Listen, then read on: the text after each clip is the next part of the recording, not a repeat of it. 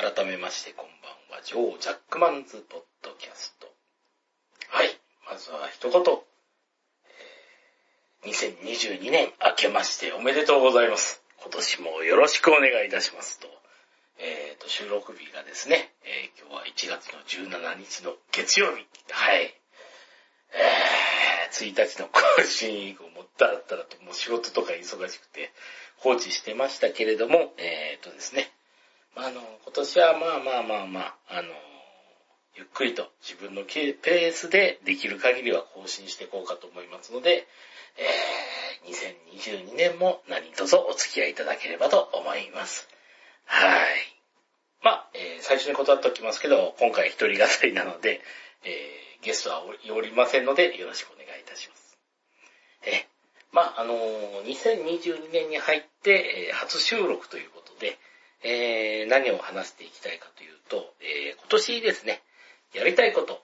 これをですね、えーちょっと、えーぼちぼちとかかったっていきたいかと思いますので、えー皆様、えーお付き合いいただければと思います。はい。でですね、まずちょっと今年はおそらく生活にですね、一番大きい変化が起こると思うんですけれども、えー、同居を始めますと。はい。いやね、うちの子供の方がですね、大学受験に合格しまして、それがあの、こっちのですね、今住んでるところの大学になりますので、えー、この春からですね、えー、同居することになりました。はい。まあ、正直言うところめんどくさいなと。いやー言ったら奥さんにですね、ぶん殴られるんですけれども、えー、とですね、これがちょっとですね、4年ほど共同生活を営んでいく次第なんですけれども、まあまあまあまあまあまあ。まあまあまあまあまあまあ。でも考えてみると、ちょっと自分語りになっちゃうんですけど、自分はもうあの、19歳で、えー家を出て、そっから天下5名の一人暮らしをちょっとですね、ほぼほぼずっと続けてるような感じになりますんで、まあ、一人暮らしスタートした時っていうか、あの、最初のですね、数ヶ月はあの、えー社員寮とは言っても、まああの、3L のマンションに、えー男3人ぶち込まれて、お前ら勝手に暮らせみたいな、割とアバウトな社員寮だったんですけれども、そういう生活を続けて、で、その後、えーっと、とりあえず北海道は札幌市のワンルームマンションでお前一人で暮らせよという感じで生きてきたので、まあ、めちゃめちゃ困りましたね。うん。まず洗濯から何から家事は全くできなかったんで、まあ言うても高校卒業したてですからね、まああの洗濯、掃除すべてできませんでしたね。うん。じゃあどうしたかっていうと、うん。まあ普通に困りましたけどね。むちゃくちゃ失敗しながら、全部むちゃくちゃ失敗しながら、なんとかなんとか、どうにかこうにか生きてきたと。ええもう、今でもずっとね、あの、飯をですね、えっ、と、インスタグラムとかで、意識の低い自炊とか言って、あの、喜んでこうあげてますけれども、いやー、飯とか全然作れなくてですね、なんで作れる、なる、作れるようになったかというと、単に食えなかったからですね。うーん食えなさすぎて、なんとかこの安く済まそうということで自炊を始めたと。じゃあ自炊は安くなるのかっていうと、まああの考えようですよね。うん。500円で3食、ね、あの、コンビニ弁当だったらもうそれで1日1500円になるけど、1500円で自炊だったら結構なところまで物が買えますからね。うん。それに気づいてからなんとか自炊というものをしてですね、あの、料理本を買って必死にですね、頑張ってたっていうところが、あの、自分の自炊のスタートなんで、あの、むちゃくちゃね、飯は作るんですけど、正直料理が好きかっていうと、うん。あまり好きではございません。うん。やってきたのは別にあの、趣味ではなくて、生きるための料理なんで、ええ。あのー、ほんとね、料理好きかっって言われたら、好きじゃないし、って。食うために作ってるだけですからね。うん。いや、だって外で買うより安いからなっていう理由だけで作ってますから。ええ確かにあの、同じ金額でね、あの、外食できるんだったら、まあ、外食の方がコスパいいなっていう部分はあります。うん。今だってあの、探せばのね、280円弁当とかあるんで、まあ、下手したら、1食あたり280円ってなると、まあ、ね、あの、ガス代、電気代、もろもろ含めたら、おそらくは280円弁当の方がコスパはいいっていう話になるんですよ。ただここには一つ罠があって、280円弁当を永遠に食えるかっていうと、どこかで心が折れるんですよ。コスパがね、そこまで悪くはない自炊の方だと、ちょっといろいろと工夫したりして、自分で作ったものが美味しかったりすると、ね、メンタルがさほどすり減らないんですけど、永遠に280円弁当かっていうと、ちょっとどっかであの、心がポキッと折れるんで、うん。多少はね、飯は作れた方がいいかなと思うんですよね。まあ、あとはね、今だから言えますけど、やっぱりあの、洗濯とかも全然できませんでしたからね、できませんでしたっていうのは、あのー、分かってないんですけど、あの、普通に毛糸のセーターとか普通に洗濯で洗ってましたから。はい。どえらいことになりましたよ。いや、これぐらいですね、あの、家事ってできないとね、もう、苦労しますよ。飯も作れない、洗濯もできない、掃除、掃除機ぐらいしかわかんないとかなるとね、まあ、ひどいもんでしたよ。うん。まあどうしようもないんで、まあ一人で一生懸命一生懸命頑張って、いろいろとこう作っていくしかないっていう感じになりましたけどね。うん、いやー、だからね、自分の子供にはですね、こんな苦労をですね、まあ、負わせないようにというか、えー、っとですね、本当ね、あの子供、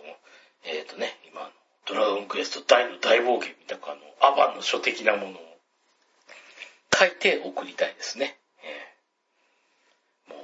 これでね、もう家事、家事はすべてできると。うん。まあ、中華ですね、あの、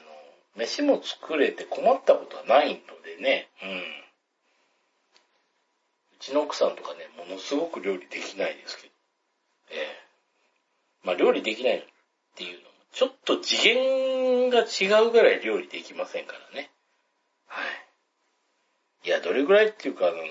えっ、ー、とですね、あの、漫画で料理できない表現で、あの、黒い煙があの、台所から上がるとかね。それ見るじゃないですか。あれやられたことあります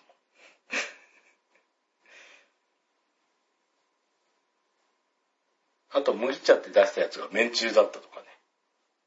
いや、これ冗談抜きで本当にやられてびっくりしたんですけどね。っていうか。え、いや、あの、その、ネタじゃなくてこれって、えっていう感じで。ちょっと次元が違うんでね。うん。もうそれはね、もうあの、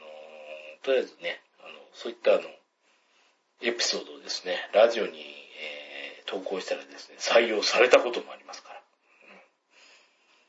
めちゃめちゃ面白かったんですけどね。うん、なんでまあですね、えー、何が言いたいかというと、えー、まあ、男はですね、家事はできないとっていうか、できないと死にますから。男にできなくていいことはね、この世にはね、暴力以外はありません。うん。暴力ができなくてもさほど困んないですけど、それ以外の全ては、あの、自分をね、追い詰めてきますから。うん。なので、うちはね、家訓として、暴力以外の全てのことはね、男とは男はできないとダメということで、あの、つり仕込んでいこうかと思いますね。はい。まあ、ちょっと今年やりたいことの、えー、一丁目一番地。もう、表現が昭和ですけど。それはですね、まず子供に家事を仕込むと。そっからスタートしていきたいかと思います。はい。でですね、えー、ちょっと2番目になるんですけれども、あの、このラジオのお聞きの方ですね、まあご存知かとは思うんですけど、えー、ラズベリーパイってご存知でしょうか？ラズベリーパイです。はい。えー、もちろん食べ物ではございませんけど、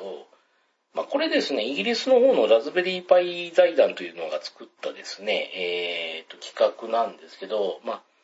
Linux OS で動く、えー、これですね、まあ、電子回路と。まあ、要はあの、コンピューターのプログラミングとか電子回路を学ぶために、えー、作りましたよ、的なやつなんですけれども、うん。えー、値段が驚異的なんですよ。まあ大体1200、300円ぐらいの、一番安いやつ、1200、300円ぐらいで電子回路ができますよっていう驚異的なコスパなんですよね。うん。で、何が言いたいかっていうと、あの、まあ Linux OS プラスその電子回路制御ということで、おそらくは、えー、考える限りのいろんなものが作れるんですよ。うん。まあ、こう言ってもちょっとね、あの、伝わるかどうかわかんないんですけども、まあ、例えばですね、うちあの、ゲームセンターやってるんですけど、やっぱりあの、不衛法的にアナウンスをですね、えー、やらないといけないと。まあ、6時になったら16歳未満のお客様はもう帰ってくださいよ的なアナウンスとかですね、えー、まあ保護者同伴ですとあの8時になったらもうそろそろ、えー、8時になったら保護者同伴でも帰ってくださいよアナウンスっていうのをですね、一回一回これね、あの、やらないといけないんですよね。あの、いちいちあの、放送設備のとこまで行って。うん。で、あとはまあ閉店になったらホタルの光流して、えーどうもありがとうございました的な放送もしないといけないと。めんどくさいと。これって自動化できないかなと思ってたんですけども、うん。それがですね、このラズベリーパイっていうので、ちょっと頑張ればできるんじゃねえかというのが分かってきましてね、あの、本とか読むと。ちょっと一応作るべやと。うん。いう感じで、えー、とですね、先ほど、えー、ポチって、そして本とかも読んで、目下勉強中という次第なんですよね。うん。いやー。ちょっとね、これってね、お湯が効けばね、すごくね、夢が広がるんですよ。ちゅうか、あの、しょうもない一個の基盤なんですけど、あの、これ普通に Wi-Fi 通信とかもできるんで、そうなるといろんなところで電子制御してっていうことを考えると、まあ、非常に楽しいんじゃないかなと思うんですよね。あの、無線で制御して、それでなんかのデータを持ってきたりみたいなことを言う。考えるとね、もう、ほんとね、夢がすごく広がるんですよ。うん。あとね、それで、とあの、なんか結構あの、これであの Python とかそういうので動かせるよっていうのね、あの Python っていうのはあの、プログラム言語らしいんですけれども、まあその辺もね、ちょっとね、あの、まあ頑張って攻めていきたいなと思う次第なんですよね。うん。いやー、これ買いましたよ。タイマーはたいて、4980円できっと買いましたんでこれね、あとハンダ付けとかしながら回路作ってと思うと、なんかちょっとワクワクしてくるんですよ。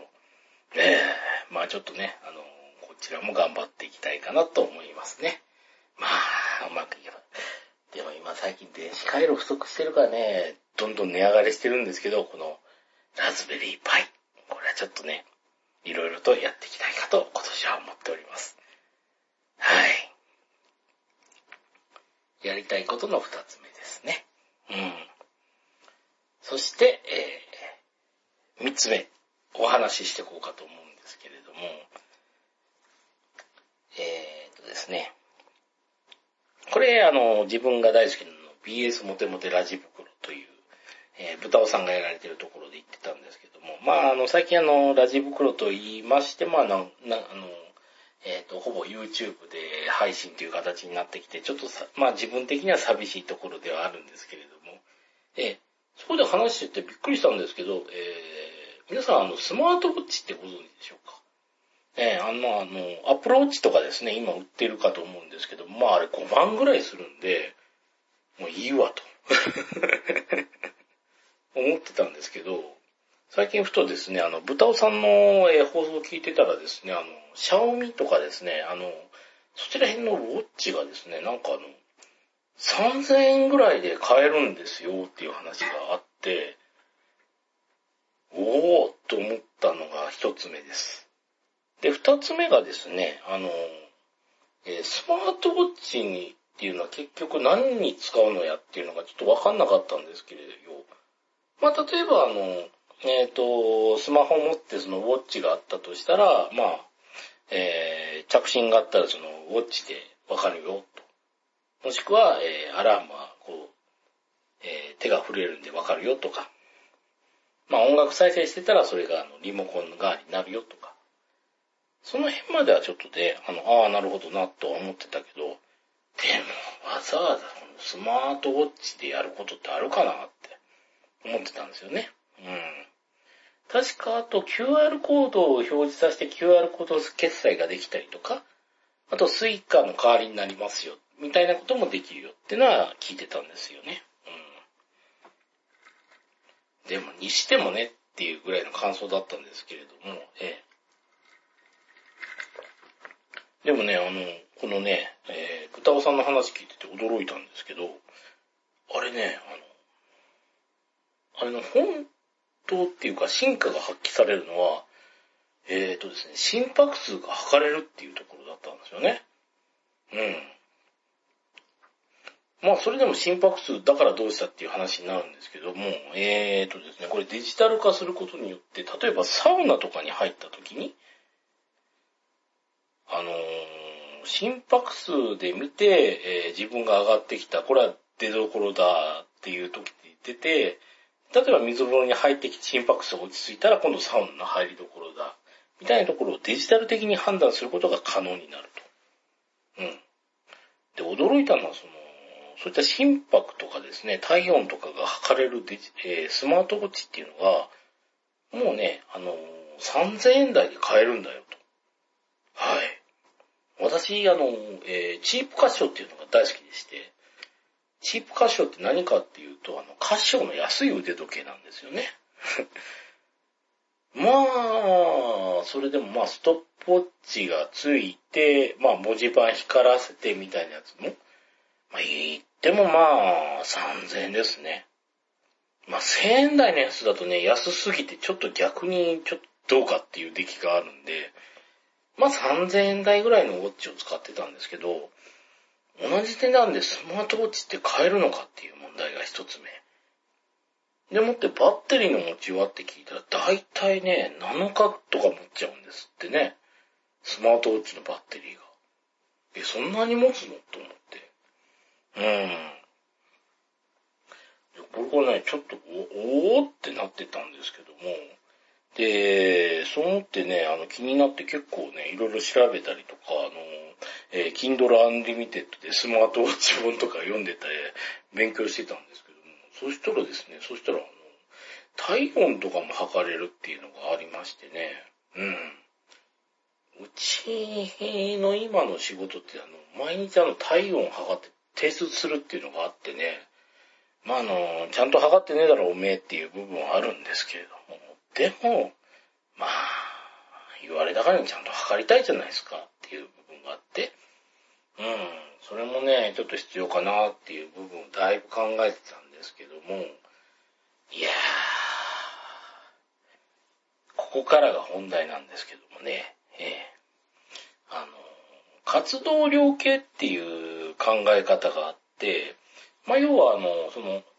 ウォッチを手につけることによって、歩いた歩数、そして心拍数、そしてさらに、えー、体温まで測れるよっていうことになると、えー、そのウォッチをつけてる間に、えー、自分の動いたエネルギー量ですね、えー、総カロリーっていうのがわかるはずなんですよ。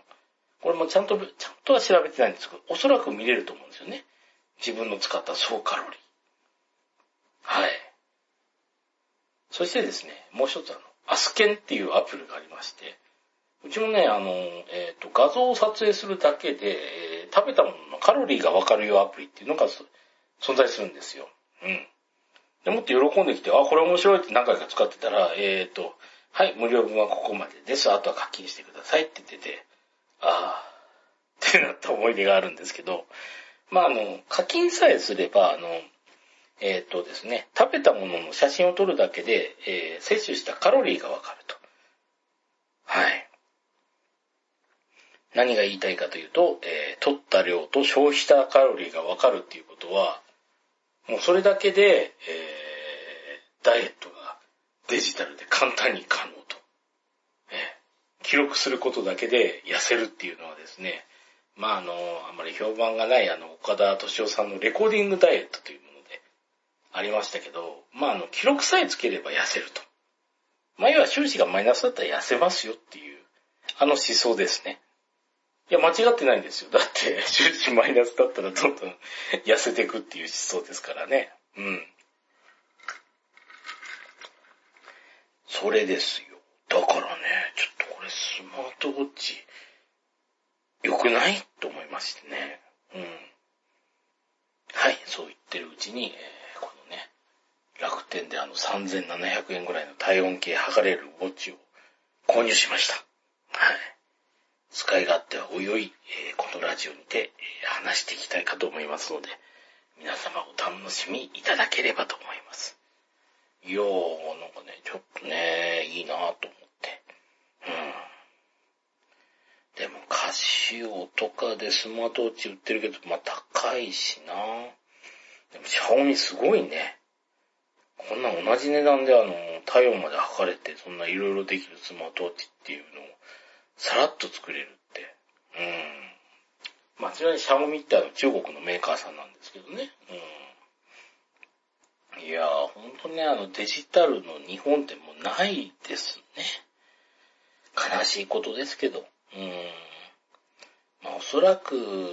まあ、中国、韓国の方がもうだいぶ、だいぶ先を行ってるって言ったらちょっと違うかもしれないんですけどね。まあ、ちょっとあの、その、本当にあの、ちゃんとした、ちゃんとしてはいないかもしれないですけど、物をね、むちゃくちゃに作ってるって部分はね、あの、認めていかないといけないですね。あの、故障しないとかどうかっていう部分は置いておいて、でもね、高いね、日本製買ってもね、ぶっ壊れたらね、ほんとブチ切れますから。安いもの壊れても怒らないけど、高い日本製買ってブチ壊れたらね、ほんとね、あの、死にそうなぐらいブチ切れますから。いやー。でも壊れるんだよな、最近の日本製って。うん。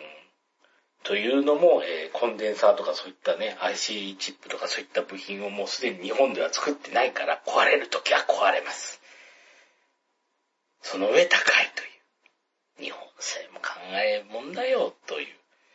感じにはなりますけどね。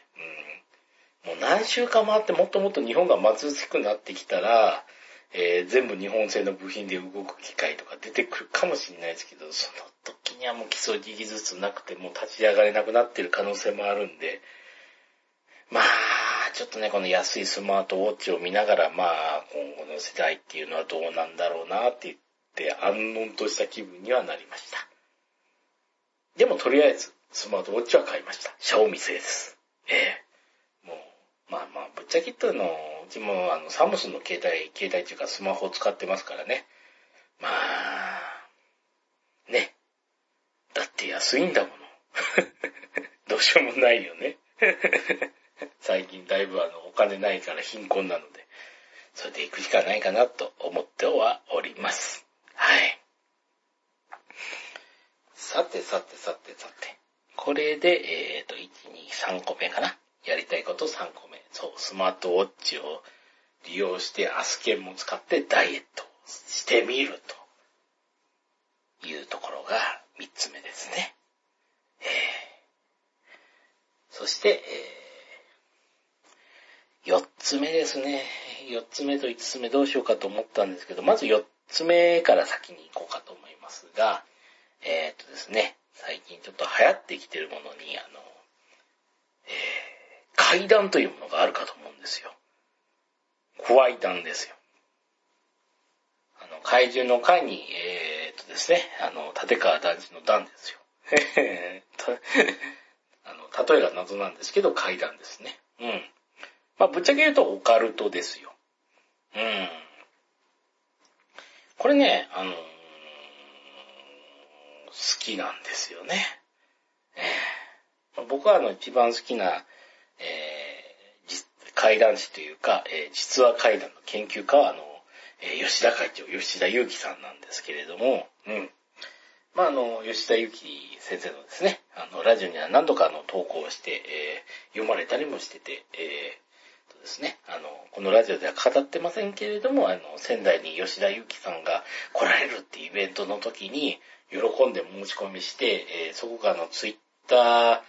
ーのみの、えー、っとですね、あの、締め切りの受付だったんで、喜んでこう、わーっつって、あの、えー、ドクハントっていう名前でバーンと申し込んで、よし、バーンって言ったら、ああの、ドクハントさんですかっつって。なぜこ、なぜ知っていると、吉田会長のラジオで何度か読まれてるの見ましたつって。わわつって。図らずも見バレということがありましたんで。ええ。まあまあまあまあまあ。そんな感じでですね、やっぱりあの、ライブで会談を聞きに行ったんですけれども、やっぱり面白いなと。うん。皆さんですね、オカルトっていうと、あの、なんかあの、えっ、ー、とですね、まあ、えー、とですね、まあまあ、幸せになるツボだとか、なんか高額で買わせるとか、そういうパターンもあるんですけれども、まああの、えっ、ー、とね、こういうことをしないと、えー、水子の霊がとか、先祖に不幸になるからこのお払いを受けろ、的なものがあるんですけど、うちの思うね、オカルトってそういうもんじゃないんですよ。ええオカルト、うん。まあ、個人の考えなんですけど、えっ、ー、とですね、オカルトのいいところっていうのは、人生に対して全く何の役にも立たないところですよ。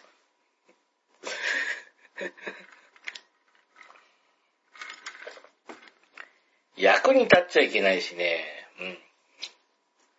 何かのためになってもいけない。もうね、箸にも棒にもかからないぐらいの勢いのところですね。ええ。まさしく、それこそがオカルトだと思ってます。うん。でないとね、違うんですよね。不幸になるとか幸せになりたいとかいうところでオカルトを求めてはいけません。もうほんとね、最初の時点から何の役にも立たないっていうところからスタートして楽しんで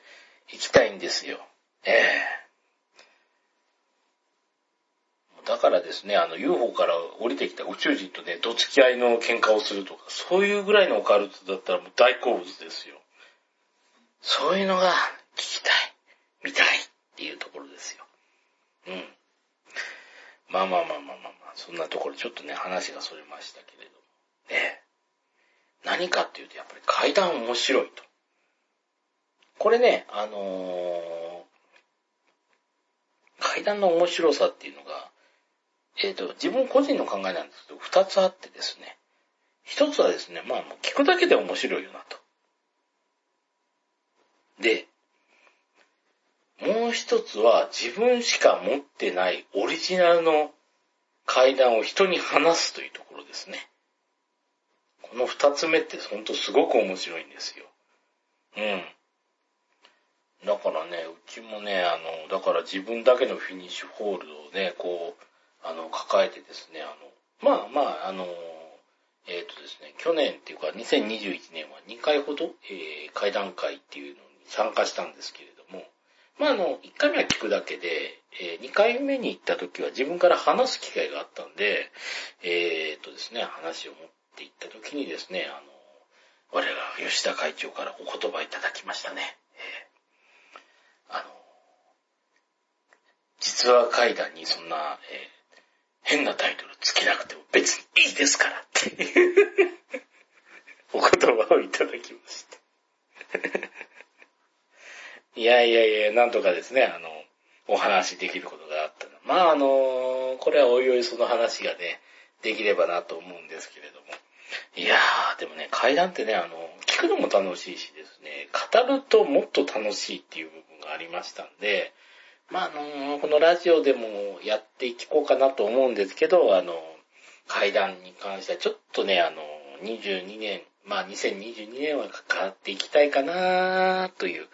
希望が、希望を持ってやっていきたいかと思いますね。いやー、ひょっとしたら、なんかね、もうちょっと22年はね、流行るかもしれませんしね。うん。いやー、これちょっとね、面白いと思うんで、皆さんもですね、あの、えっー、誰にも言わない、あの、オリジナルの技を、というか牙を研ぎ澄ましてください。えー、いつ披露できるかどうかもわかりませんけどね。うん。まあそんなところですよね。うん。さてさてさてさて。うん。じゃあちょっとね、また5番目の話なんですけれども、いやー、このラジオですね、実はあの、車中泊の話をダラダラ語るというコンセプトで始まったんですけれども、あんまりね、できてない。車中泊の話が。まあ、毎年知ってるかもしれないですけどね。まあ、あの、車中泊は、えー、2022年もやっていきたいなと思うんですけれども、えー、ここでですね、ちょっとね、あの、進化させていきたいなっていう部分がありましてね。まあ、あの、この、えー、コロナ、コロナの、コロナ禍の現状ですから、うん。あの、自分のコンセプトとしては、えー、っとですね、よく車中泊っていうと、あの、この、えー、車を駐車場に止めて、地元の食材を買って、あの、車内でこの、えー、いろんなバッテリーですとかガスストーブとかを使って調理して、それで美味しくいただくみたいな動画が人気かと思うんですけども、私の車中泊のスタイルっていうのはもっともっと意識が低くてですね、あの、有料駐車場に車を止めて、そこで、えー居酒屋さんに行って飲んで、そして車で寝るというスタイルです。はい。いやー、それはどうかという部分はあるかと思うんですけど、このですね、スタイルにはですね、一ついいことがありまして、えー、例えば絶対出張とかでもまずまず止まらないマイナーな街で飲んで寝るという。ところですね。えー、上越市とか、はい。大崎市とか、えー、まずまず行かないようなところですね。もっともっと上げたいですけれども、えー、まあ、佐野市もやったな。いや、これはもう過去のことですから。今年もですね、バシバシとそれを決めていきたいかと思うんですよ。でですね、えーと、それにプラスしてですね、まあコロナの現状ですとですね、まあ、あれですね、居酒屋さんが時短で、アルコールが出せないとか、そういうパターンがあるんで、うん。そんな時には、テイク、料理をテイクアウトして、それこそ車内で食うというスタイルですね。うん。まあ、そちらにシフトしてもですね、別にあの、コロナがあろうがなかろうがね、ガンガンできてる。まああの、やるとしたら一人でやって一人で寝るだけですから。全然何の問題もないんですけれども。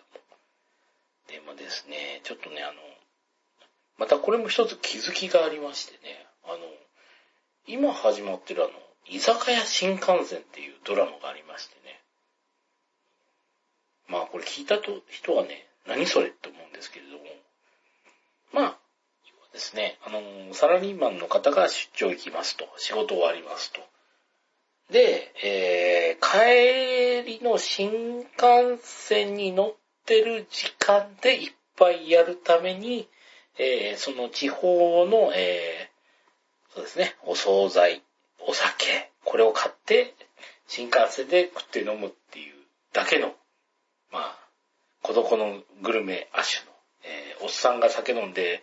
飯食ってうまいっていうだけのドラマなんですよ。うん。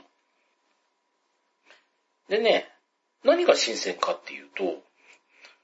駅弁とかですね、お惣菜惣菜をね、買って、車内で食うっていうのを想像してほしいんですけども、そこにですね、新しいのは、えー彼はですね、あの、それを食うためだけの食器を準備してるんですよ。いや、だからあの、えっ、とですね、まあとりあえずなんか、まあ、えっ、と、地ビール買ったら、それを開けるための栓抜きとか、もしくはワインを買ったらそれを抜くためのコルク抜きとか。いや、もちろんは、あの、箸もちゃんとしたものだし、ナイフ、フォーク、えー、醤油皿、すべてございますと。あ、そっか、駅弁とか、あの、買った寿司とかね、ちょっとあの、食いづらいじゃないですか。あの、ちょぼっとしたお醤油とか、チチチチと上から垂れて、あの、短い箸でこうちょぼちょぼ食うなんてやりづらいんだけど、それ全部持ってけばいいんだと思ってね。やっぱりあの、普通にお寿司食うんだったらちゃんとした醤油皿にボンと置いて、それでジャッと醤油入れて、わさびジャッと入れて。ですからね、あの、調味料とかも全部ね、あの、スタンバイしてあるんですよ。ええ。お醤油とかね。あー、と思って。そうきたか、と。いやー。その発想はなかったと思いましてね。これはいいと。良すぎるっていうことで。いや、ちゃんとね、あの、醤油皿とかお醤油とかね、えー薬味？わさび？生姜？最近あの、もみじおろしもチューブありますけど、そちらで準備してるっていうのも一つだなと思ってね、感心した次第ですよ。うん。まあ、居酒屋新幹線普通に面白いんでね、あの、見ていただければと思いますけど、ええあの、こちらですね、おすすめではあるんですけれども、なんでね、やっぱり、あの、その、地元食材食う時のための食器、お箸、ナイフ、フォークぐらいまではちょっとね、スタンバイしてから戦いに挑まなければいかんなと思って。うん。ちょっとあの、今年の車中泊は、やや装備を強化したいなと。うん。まあ、ぶっちゃけ言うとうちの車中泊ってね、あの、車をね、あの、フルフラットにしてお布団引いて寝るぐらいですか。やってませんからね。うん。せめてね、テーブルと食器は欲しいな。まあ、よく言えば、欲を言えば、あとバッテリーですね。バッテリープラス、えっ、と、音声制御であの、照明つけたり消したりみたいなところ。そこはちょっと欲しいなと思ってた次第ですね。うん。で、あとね、まだちょっと時間が余ってるんで、えー、6つ目の話をしたいんですけども、えー、っとですね、まあ、あの、ちょこちょこはやってたんですけど、あの、御朱印集めももうちょっと頑張りたいなと。うん。というのも、あの、えっ、とですね、だいぶ前、もう4年ぐらい前にあの、高野山で買ったあの、えー御朱印帳がですね、えーこう、なんですかね、あの、巻物としてこう、バラバラバラっとな、こう、長くこうなるんですけど、えー表面が終わったんですよね。今度裏面に入りましたんで、もうちょっと頑張ればその、えー表裏が完成して1枚のあの魔導書みたいなものが出来上がるという形になるんですよね。うん。まあ、だいたい御朱印1回あのーまあ、500から800円ぐらいするんですけれども、これちょっとあの、今年も頑張って作っていきたいなと思うんですよね。うん。で、魔導書を完成させて何をするかっていうところなんですけど、あの、最近知ったんですけど、あの、宝くじってオンラインで買えるみたいになってきたんで、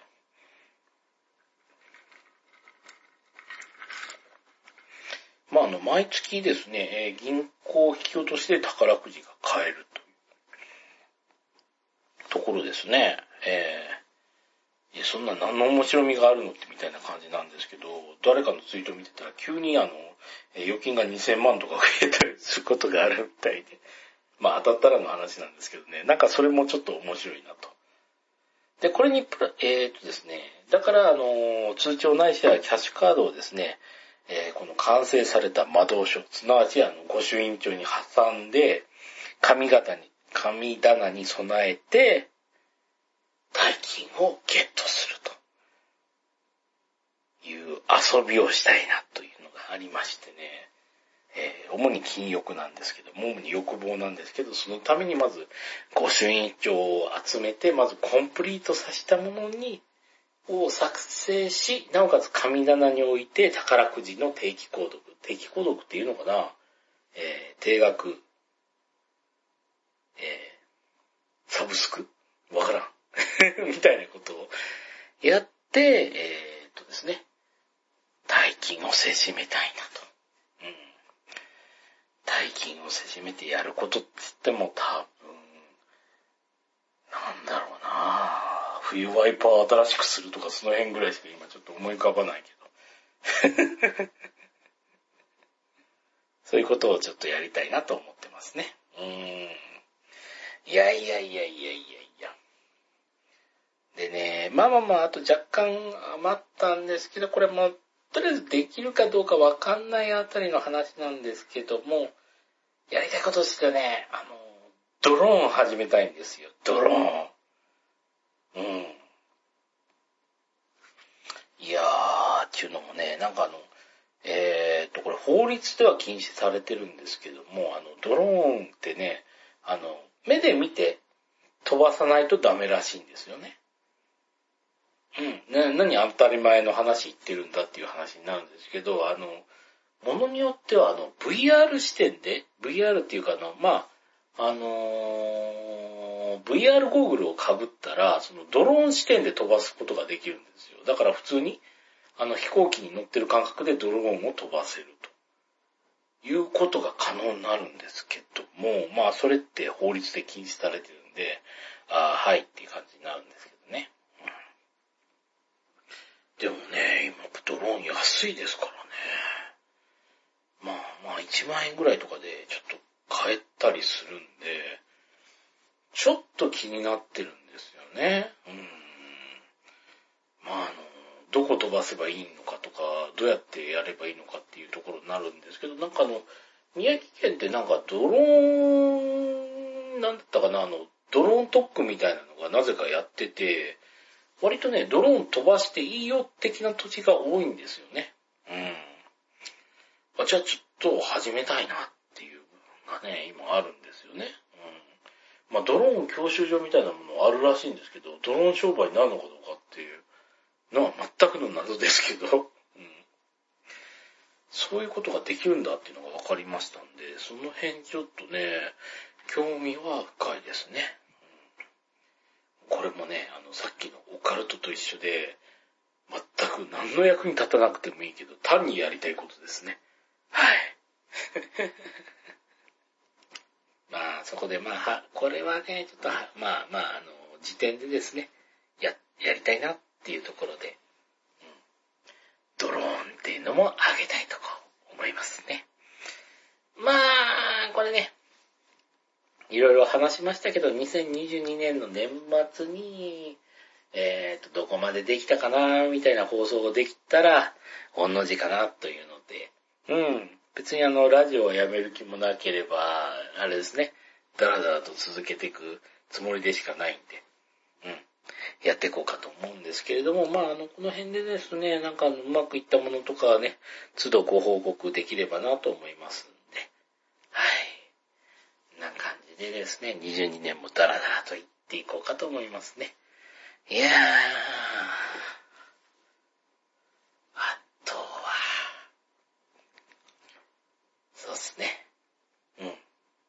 今の商売もうちょっと休み欲しいかなっていう ところはあるんですけど、まああの、普通に毎日定時で終わるからそこまで言うと贅沢かなという気はします。はい。ではではではではでは。うん。こんなあたりでですね、えー、2020年初回放送を締めたいかと思います。はい、えー、今回もですね、約45分間お聞きいただきありがとうございました。えーえー、今年もガンガンやってきますんで、皆様よろしくお願いいたします。はい。それではまた来週。よろしくお願いいたします。あ、ちょっと余った。